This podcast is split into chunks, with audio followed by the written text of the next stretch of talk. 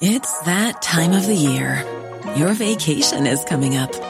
You can already hear the beach waves, feel the warm breeze, relax, and think about work. You really, really want it all to work out while you're away. Monday.com gives you and the team that peace of mind. When all work is on one platform and everyone's in sync, things just flow wherever you are. Tap the banner to go to Monday.com. Burrow's furniture is built for the way you live. From ensuring easy assembly and disassembly to honoring highly requested new colors for their award winning seating, they always have their customers in mind. Their modular seating is made out of durable materials to last and grow with you. And with Burrow, you always get fast, free shipping.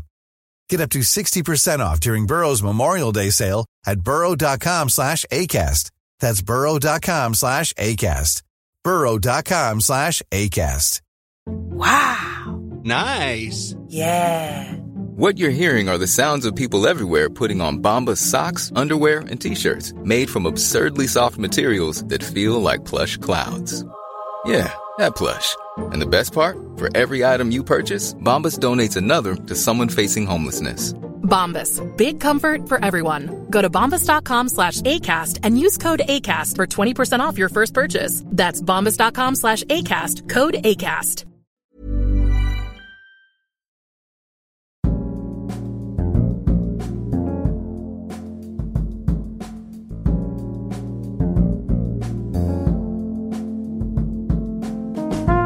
Welcome back to Deconstructive Criticism.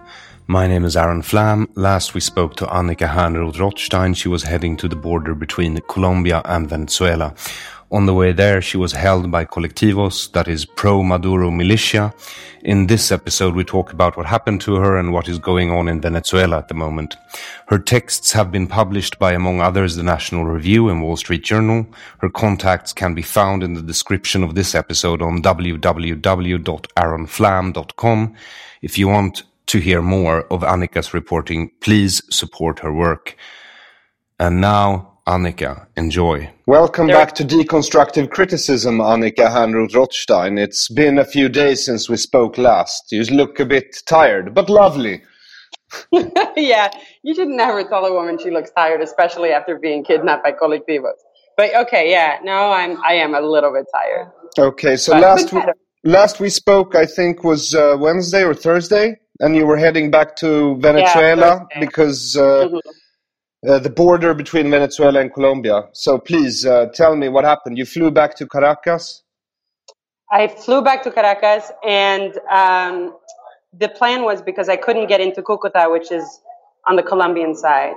The plan was uh, to land in Caracas and then do a 14-hour drive to the Colombian border uh, overnight. And this is, just for context, one of the most dangerous places in the world to be, and especially at night, because it's no man's land, and there are kidnappings and just random murders across this road but it was the only way to get there. So I had hired two people, a driver and a security guy that was new to me.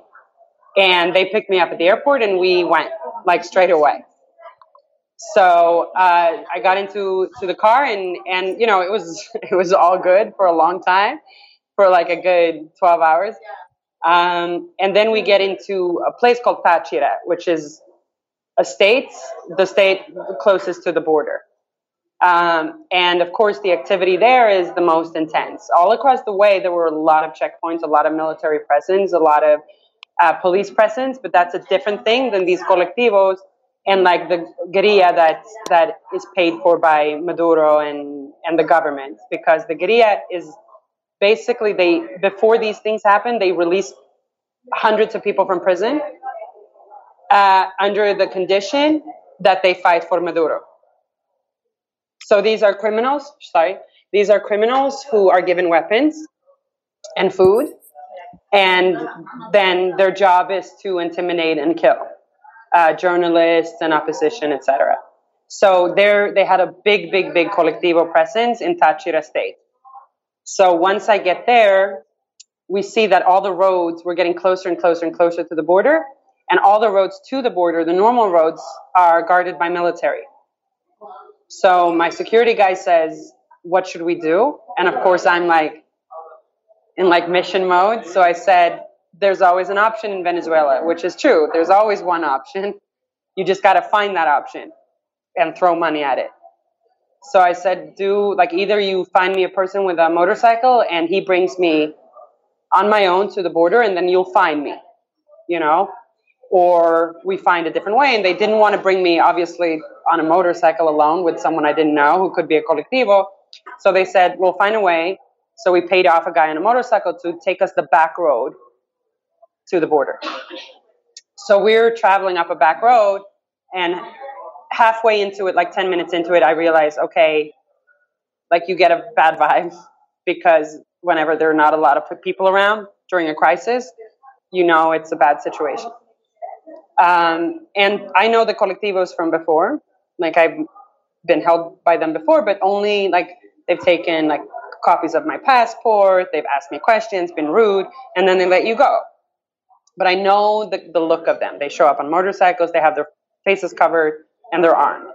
So first, the first thing that happens is I see one colectivo, and I lock eyes with him outside my window. I'm in the back seat, and I just have a second to tell the driver. I say colectivos, and then boom.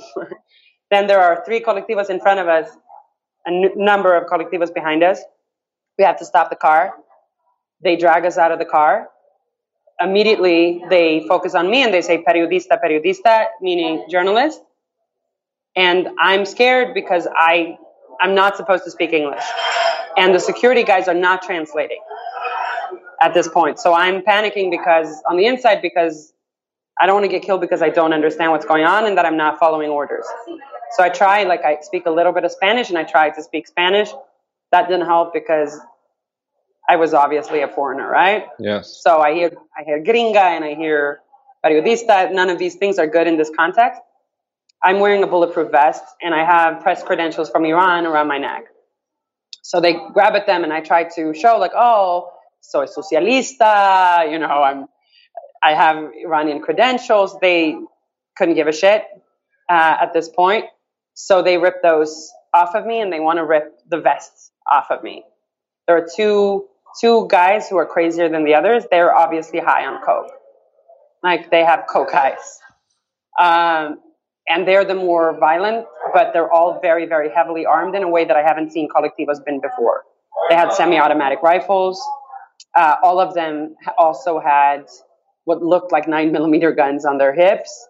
These are guns that are very hard to come by. Like it's not like private gangs would ever own them because a they couldn't afford it or they couldn't come by it. So these were armed by the government, obviously, right?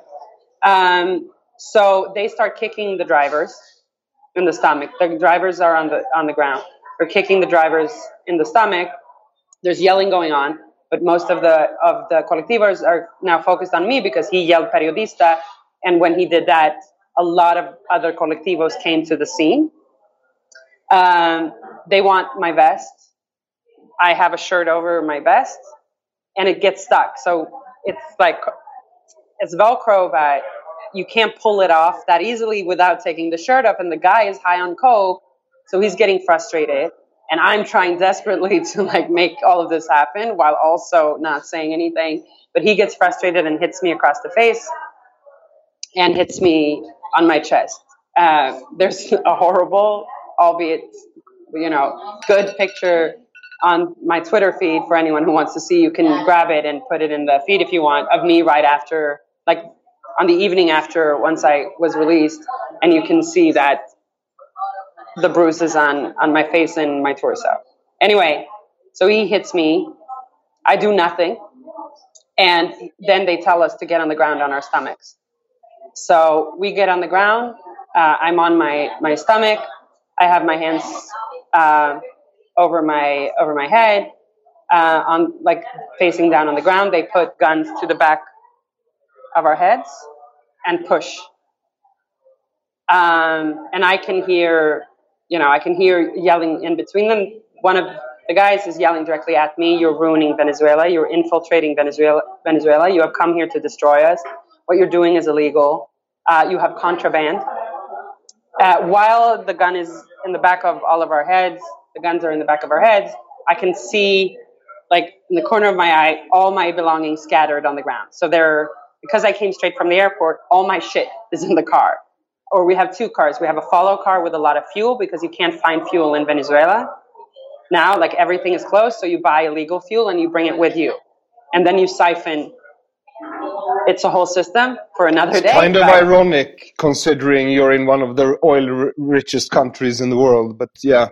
So many so many ironies in this like i can't even deal with it. But yeah so i'm so they um they pull everything from the car. I have all my shit like clothes computer camera everything you could think of from toothpaste to like underwear. Everything is there and it's now all over the ground in this town uh, called uh, san antonio del Táchira. And that's the town where this happened. And they're throwing it on the ground. There, it's like Christmas Eve for them, right? Because they have a very expensive camera, another very ex- expensive like photo camera, phones, uh, nine hundred dollars in cash, et cetera, et cetera, et cetera, everything, right? What I've done, which I didn't even realize until later, is I've stuck my passport down my panties. So the only thing is my passport is at this point in my panties. Everything else is on the ground. Uh, they're yelling at me. They're kicking the guys. There's a fight that breaks out between the two coked up guys and what I think is the leader of the group because the coked up guys want to shoot me. And I can hear them say that they want to kill me. The, the leader is trying to hold off. So he's trying to hold off. Uh, the leader sits down, or who I think is the leader, like crouches down next to me and says, tranquilo, tranquilo. Like he's telling me, like, calm down. And Why are um, you upset? Hmm? Are you upset? No, it was some, no. I'm I'm. I was just looking. I got some news, some information. I'm fine. Um, so I'm at this point thinking, okay, we're going to be let go, and I'm calming down a little bit. But the the problem is still that there are, I don't know, 15 people, 10 to 15 people that are all colectivos, and they're disagreeing within the group what to do with us. But the leader says, tranquilo, tranquilo. So I'm thinking, okay, maybe they just want to rob us and we'll get out of here, like rob us and hurt us and we'll get out of here. I'm pulled up from the ground and I'm, I'm thinking it's been 20, 25 minutes. I'm thinking it's going to be okay because otherwise they would shoot us while we're on the ground because it's easier. Uh, but then there's like yelling. And I look to the side and they have pulled a piece of paper from the follow car. Um, and they found a gun permit belonging to one of the drivers. This is bad news because there's no gun in the car, which means that they think we're hiding a gun. And I can hear them saying, Where's the gun? Where's the gun? Where's the gun? And boom, like everything changes rapidly because there's no more. How do I put it? There are no theatrics this time. Like, there's no, like, you're ruining the country. We're doing this for the revolution, yada, yada, yada. There's none of that. Now they just push us to the ground again, guns to the back of the head.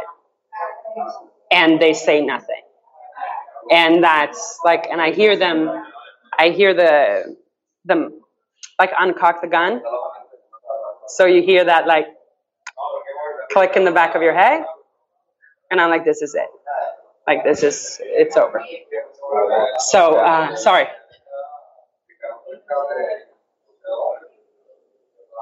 It's fine. Um, so yeah. So um, so this goes on for I don't, I have no idea, like ten minutes, maybe of infighting between the colectivos.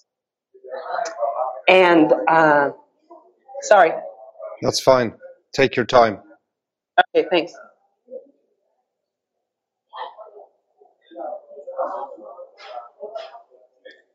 And anyway, so I hear the um, the two coked up ones debating because they want to shoot, like they're ready to shoot us, and they obviously like came there to shoot somebody. Like it's very clear that they just want to kill somebody, and it's not like it doesn't feel like a political statement. Like they're just like just released from prison. They want to shoot somebody. They want somebody dead. It's and you can feel like the tension in the city is very difficult to describe, at least at this point for me, just because I just came out of it. But it's it's war, like it's a fucking war zone, right? Like ev- you hear gunshots everywhere, But the leader is saying, and I understand enough Spanish to hear him say that we should shoot the guy, like the driver, but not the girl. And I think this is, you know, this has to do with the journalist thing. And I think that the leader is intelligent enough to know that it will cost them like a lot to shoot me, and it's not worth it. And I understand enough of that to be like, okay, okay, okay. And I'm praying, I'm praying, I'm praying um, that this is going to work out, right? Um, and I hear the, the driver's pleading with them. And he's telling them that his mother is dead, his father is dead, and he has nobody. And his sisters have nobody. And he needs to, like, please, please, please, please, please, I don't have a gun. I didn't bring it. I didn't want to bring it across state lines. I had, like, my family will have no one. I'm the only man in the family. You have to spare me. And then they yell, you have five, five seconds, and then you die and I don't understand like what they mean. I thought they were about to, to kill me, but the driver jumps to his feet and he says, "Go, go, go!" So they mean you have five minutes to get in, uh, five seconds to get into the car, and they go, "Oh no!" And we and I'm like running like a yeah um, into the car, and they say dos, and then they start shooting in the air, and we're in the car at tres basically. Speeding off, and they're shooting at the car as we speed up and uh, I've grabbed. So they during this time they've grabbed like the suitcase and thrown a few things in the suitcase, like a few random items. So he like threw the suitcase on top of me in the back. We're speeding away, and we get five minutes maximum down the hill and then a family like a random family stops us and like does this like stands in the middle of the road and waves us down and we wave down, uh, roll down the window, and they say there are colectivos in front of you. So now there are colectivos, another gang down the hill. There are colectivos behind us, and my driver says, "Can we hide in your finca, in your um, in your farm?" And they say, "Okay." So they open their farm, and we drive into a shed and hide the car there, and we sit there for two hours. Um, like sit there while there's gunfire on both ends. So, and um, uh, and yeah. and then what? So I'm just gonna say yeah, and then um, in the shed are two journalists from the Washington Post and a fixer who's with them. The Washington Post guys have a satellite phone, and I say, Can I please call somebody? And then they say, Yes, but I realize I don't know anybody's number. so I'm like, Wait, wait, wait. Like, whose number do I have? And I realize, and I, there's one number that pops into my head, and I realize it's my grandmother's number, and she's been dead for three years. So I'm like, and then I realize, Oh no, my sister has a very similar number by the sign. So I thought, okay, so I call my sister in Gothenburg. It's whatever it is, four in the morning there, or or something, and her husband picks up, and I still haven't cried. I haven't done anything. Like I'm very eerily calm. So I just say like, you need a pen and you need to listen. I have like 20 seconds to tell you something, and I can't be out because I it's a satellite phone, so you have to aim it at the satellites. But I can't show my face. Like you can't walk out of the shed because they'll shoot you. So I'm like leaning out of the shed, and I give him information to my boss who sent me, uh, I said, like, find him on the internet. I don't have his number. Find him on the internet, call him, and make sure that he calls whoever needs to be called, and then put it on everywhere. Put it on Twitter, put it on Facebook, and whoever will see it will see it, and it will help. Like, if I get out of this, it will help. And that's it. And then uh, two hour, after two hours, the security guy says, "We're sitting ducks. We can't sit here. Like, we need to get out." we need to make an executive decision. And he did, and he said, let's do a caravan and drive. And it's better, like, there's sort of safety in numbers. So we said, let's try and, and drive all of us. So, um, so we did. So two men went on motorcycles first. I mean, brave hearts by any measure. And they went first.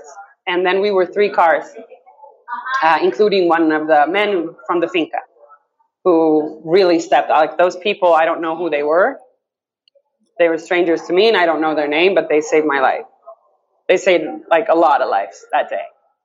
So we drive in caravan, and then we come down the road, and I see people shot.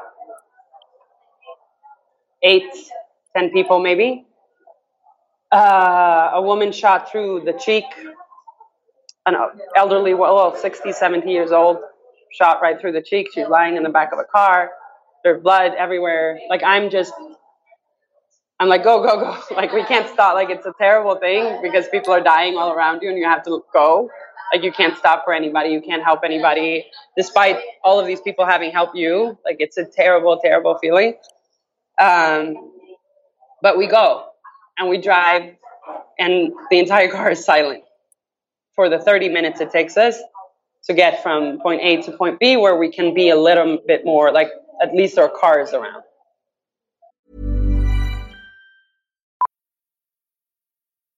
Millions of people have lost weight with personalized plans from Noom, like Evan, who can't stand salads and still lost 50 pounds. Salads, generally, for most people, are the easy button, right? For me, that wasn't an option. I never really was a salad guy. That's just not who I am. But Noom worked for me. Get your personalized plan today at Noom.com. Real Noom user compensated to provide their story. In four weeks, the typical Noom user can expect to lose one to two pounds per week. Individual results may vary. Burrow's furniture is built for the way you live. From ensuring easy assembly and disassembly to honoring highly requested new colors for their award-winning seating, they always have their customers in mind. Their modular seating is made out of durable materials to last and grow with you. And with Burrow, you always get fast, free shipping. Get up to 60% off during Burrow's Memorial Day sale at burrow.com slash ACAST. That's burrow.com slash ACAST. burrow.com slash ACAST. And when there are cars, there's like, it's not just like silence and emptiness and colectivos, which is good. And, and where So, yeah. and, and where is this where you start meeting other cars? Mm. Are you heading I mean, back to. Caracas now, or are you still heading towards the border? No, I mean, we, so the issue is that we don't have fuel. If we had gasoline, we would have gone straight to Caracas or tried. But it was because Táchira State is very, very, very, very dangerous. I mean, that's a war now. Even, uh, no, I don't know. I haven't seen much of the reporting, but it is like, rest assured, there's a, a civil war breaking out there right now. And we needed to get out because we kept being told by people stopping us saying they're dragging journalists out of hotel. Colectivos, gangs of colectivos are going into hotels and dragging journalists out um, and grabbing them. I mean, kidnapping them, whatever. Like they're, it's it's a sh- it's a shit show. Um, so I wanted to get out of the state, but we couldn't. So we uh, headed for a place called San Cristobal, which is I don't know how long from there. I can't remember. Like we were in a car for a while. So we get to a hotel. Once we get to the hotel, I realize it's full of people who have had run-ins with the colectivos that day. And uh, among them are, ironically, I spent so much time at the National Assembly the last time I was here uh, that there are assemblymen there who are uh, who I know. So um, Where in San Cristobal? yeah, Yeah. so there are people there who I, I know, and they're they've come from Caracas, so we end up sitting there like all night. So that's where we spent the night. And then the day after, the security guy went hunting for illegal gasoline, found illegal gasoline, and we headed back to uh, headed back to uh, Caracas. And you're in Caracas now. I'm in Caracas now. And so, what's going on there? Are you uh, are the, are you about to get thrown out of the country now? The thing is that I don't know. To be honest, like um, my tweets went very viral, and people here in the streets know who I am. Like it's the kind of thing where people stop me, like I'm at a cafe now, and someone came up to me and said, "Are you that Miss Rothstein?"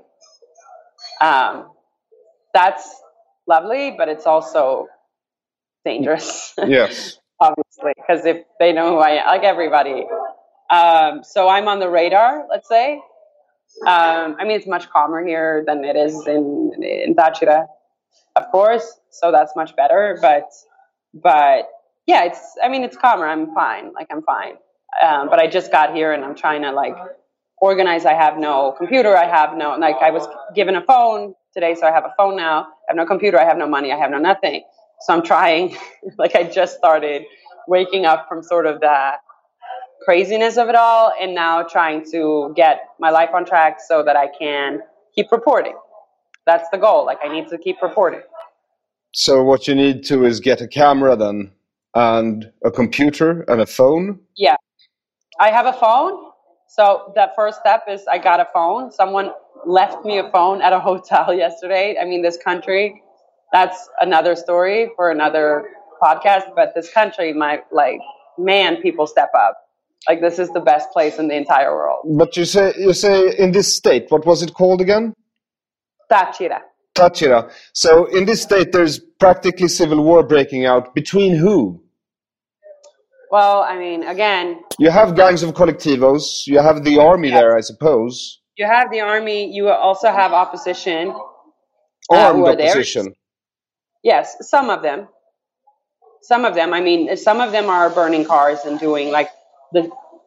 As with anything, when there's violence, everyone will show up. Like everyone from like the political opposition, like the assembly people from yesterday, to people who want to burn cars. Oh. Like this is what's going to happen. So it all of the elements are there, but the issue is that the colectivos are so so so so heavily armed now that they're killing people. Like they've gone from intimidation and robbery and kidnapping to death squad. And it's very important that people know this. Like 12 people got shot in the area where I was. Just the area where I was in this tiny, tiny, tiny town in like the mountains of like near Colombia. So, you know, it's it's it's war down there now.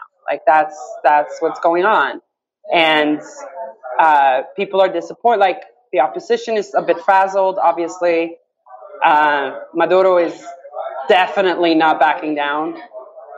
We have had 21 people uh, uh, who left the art. Like I don't want to use the word deserted, but it's the only word I can think of. But it's like a very negative connotation to it. But who deserted on on the spot? Like so, you have 20, ti- uh, 21 army guys.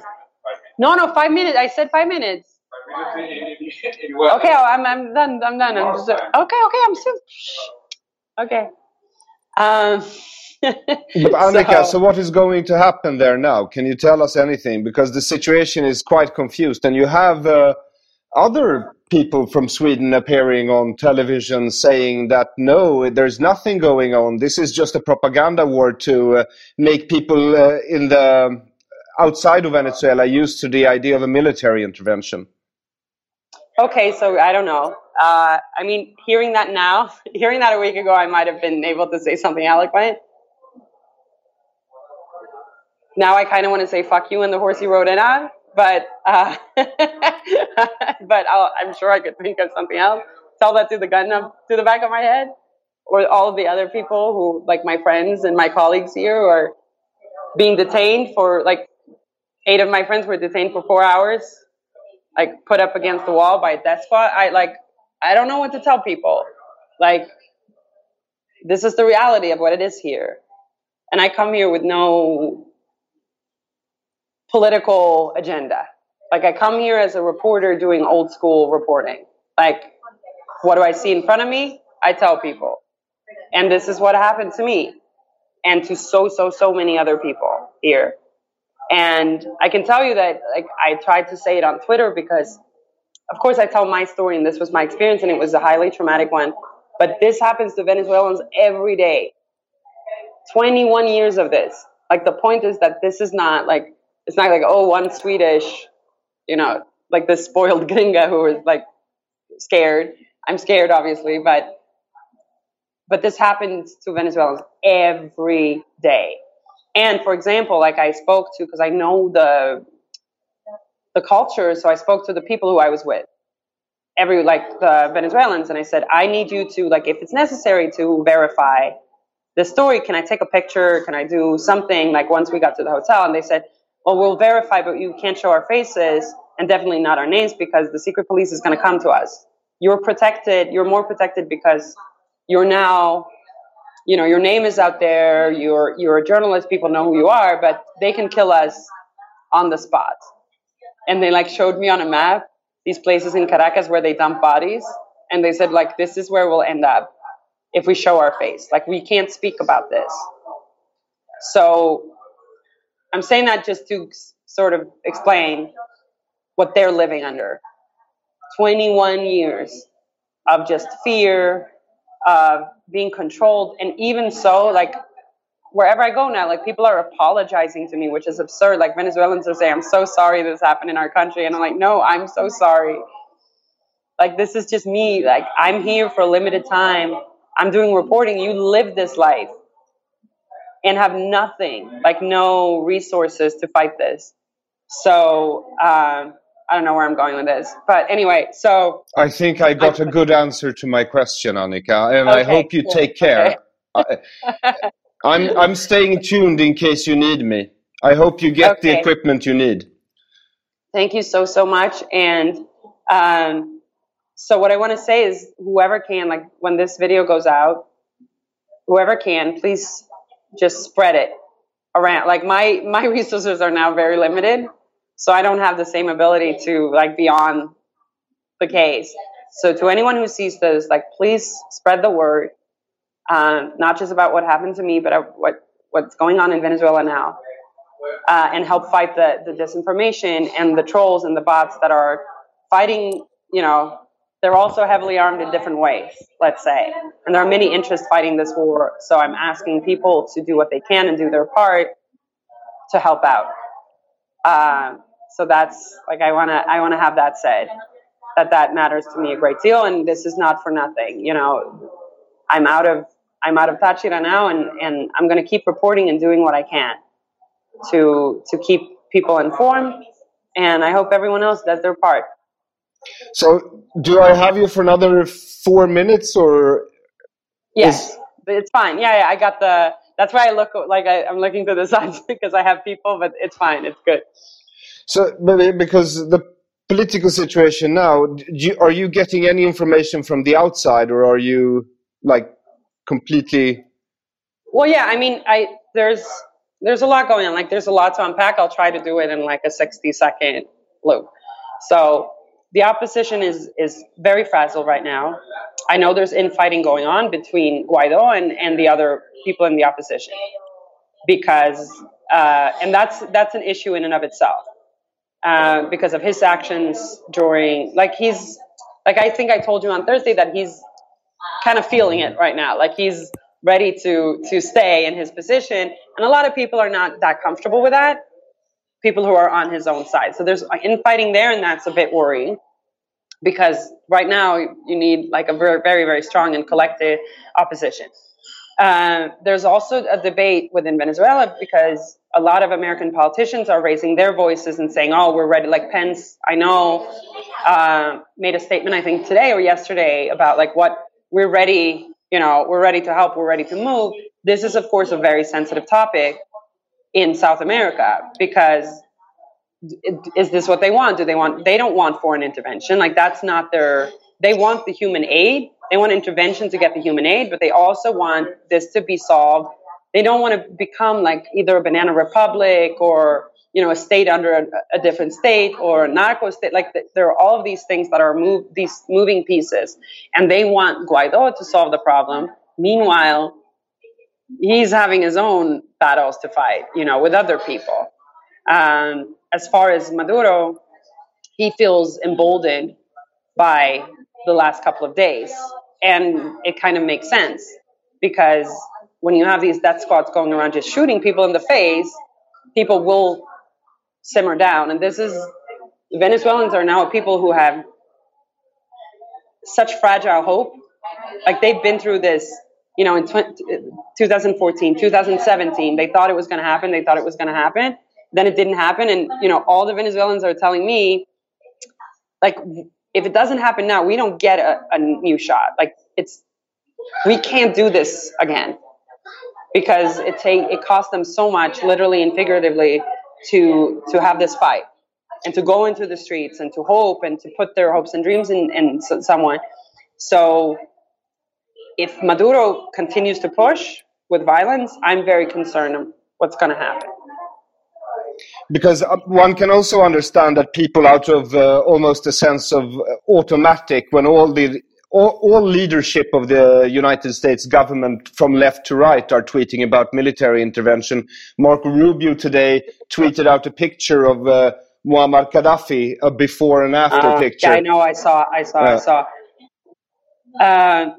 Uh, first of all, Marco Rubio is not very popular here. um, One can understand like, that they have a wariness about uh, CIA coups. No, of course, and and like they said, like someone said to me yesterday, like he's a un poco loco. Um, I understood. That's uno momento in Italian. I think. International. So, uh, so they was like, oh, Marco Rubio is, is un poco loco. Like they're like, yeah, I mean, they understand that he's trying to win the electorate in Miami. Like he's posturing and like they could give two fucks about posturing. Like they need actual people who's on the ground. It's very easy, to be honest. It's really easy to stand on the Colombian side and be like, oh, like we're gonna kill a dictator. Like trust me, the Venezuelan side, like it's a different story. Like you're not you're not gonna shout as loudly. I mean, at least I don't, and I'm a pretty vocal person, and I, I you know, I kept myself to myself, you know, while I was on the ground. So like people are very wary of, of that and it also it doesn't really come into play. What matters is what's going on here. Like their reality is completely detached to this like big politics thing when people are trying to make venezuela a symbol. Like this is not a symbol. I mean i guess it is to, in a sense but it's also like real life happening now yeah. and what's happening this week i think will be instrumental in where venezuela is going long term because if he managed to squash this now it's over. But it looks as if after this weekend, a lot of South American nations are also for a military intervention of sort, or at least they're open to the possibility now. They're open to the possibility, but they're also aware of the cost, I would say, or Venezuela is aware of the cost and what, what it means after the day after. Like, okay, Maduro goes, like, then what? You know, who's in charge? Like, this, it's, uh, these are very real questions, and these are in, intelligent people who are asking those questions. Um, but also but, because I've been attacked by a few trolls online since publishing the interview with you. Uh, uh, they have said that I have a Zio ass. Oh, oh yeah, yes. yeah. No, I get a lot of that as well. I think what um, they're referring to is my tuchus. Um, yeah, I was just gonna say. Well, they you know, and as as we say, um, as we the Jews say, you know, eat me. Yes. So that's that's so that's basically that's my answer to that. I have um, I'm very unfiltered these days. So so I like I the trolls are coming out in droves, obviously, but it's the usual it's the usual mishigas. So like whatever. Yes. Uh, but there are, uh, because uh, what I what I found from arguing with them is uh, they have lots of good arguments against American uh, uh, imperialism, but mm-hmm. they don't seem to be able to have any good arguments against Chinese or Russian or Hezbollah imperialism. Right. So no, and this is what what I have to say to people is basically this when you're standing there alongside me and alongside Venezuelans, I'm happy to have that conversation. Like, come here. Like, I'm here. I'm on the ground, and I'm just a little woman. Like, I'm here fighting the good fight.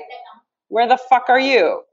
So, until they're sitting here with me in Caracas or in Táchira or wherever, having that conversation, I don't do like theories. Well, that's, I'm I'm quite comfortable in a very comfortable part of Stockholm, my dear, and I think I'll be yeah. staying here for the time being. okay, well, you're welcome. Like the coffee's good. Yes. Uh, I'm never bored, so I'm just saying it's it's it's a buyer's market as far as apartments go. So you know, just yes. you know. well, as the Pet Shop Boys say, Annika, you were never being boring, so it's never boring around you. Um, I want to thank you so much for tuning in again. And uh, just so you know, I'm standby if you need me again.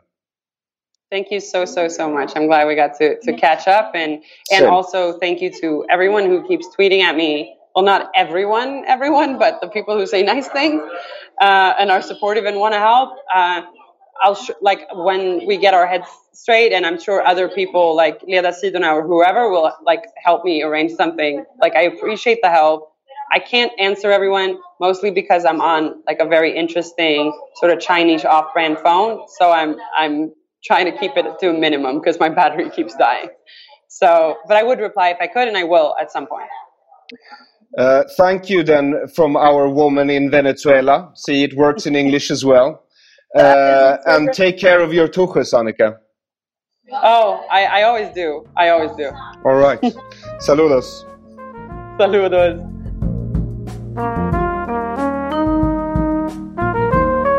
Thank you for listening to Deconstructive Criticism with today's guests Annika Hernroth Rothstein. If you want to hear more of Annika's reporting, please go into www.aronflam.com and find the links to support her work. You can also support this podcast at Swish 0768943737, PayPal or all the normal ways. Everything can be found in the description beneath this episode on www.aronflam.com. My name is Aron Flam. Until next time, have a good unit of time.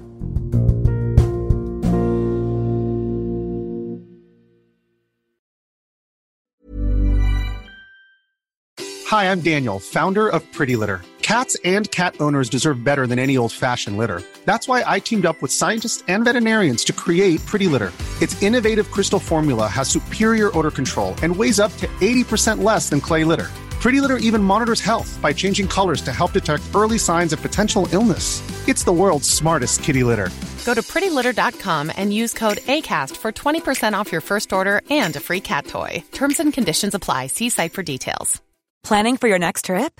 Elevate your travel style with Quince. Quince has all the jet setting essentials you'll want for your next getaway, like European linen, premium luggage options, buttery soft Italian leather bags, and so much more. And is all priced at 50 to 80% less than similar brands. Plus, Quince only works with factories that use safe and ethical manufacturing practices. Pack your bags with high-quality essentials you'll be wearing for vacations to come with Quince. Go to quince.com slash pack for free shipping and 365-day returns. Even when we're on a budget, we still deserve nice things. Quince is a place to scoop up stunning high-end goods for 50 to 80% less than similar brands. They have buttery soft cashmere sweaters starting at $50, luxurious Italian leather bags, and so much more. Plus, Quince only works with factories that use safe, ethical, and responsible manufacturing. Get the high-end goods you'll love without the high price tag with Quince. Go to quince.com slash style for free shipping and 365-day returns.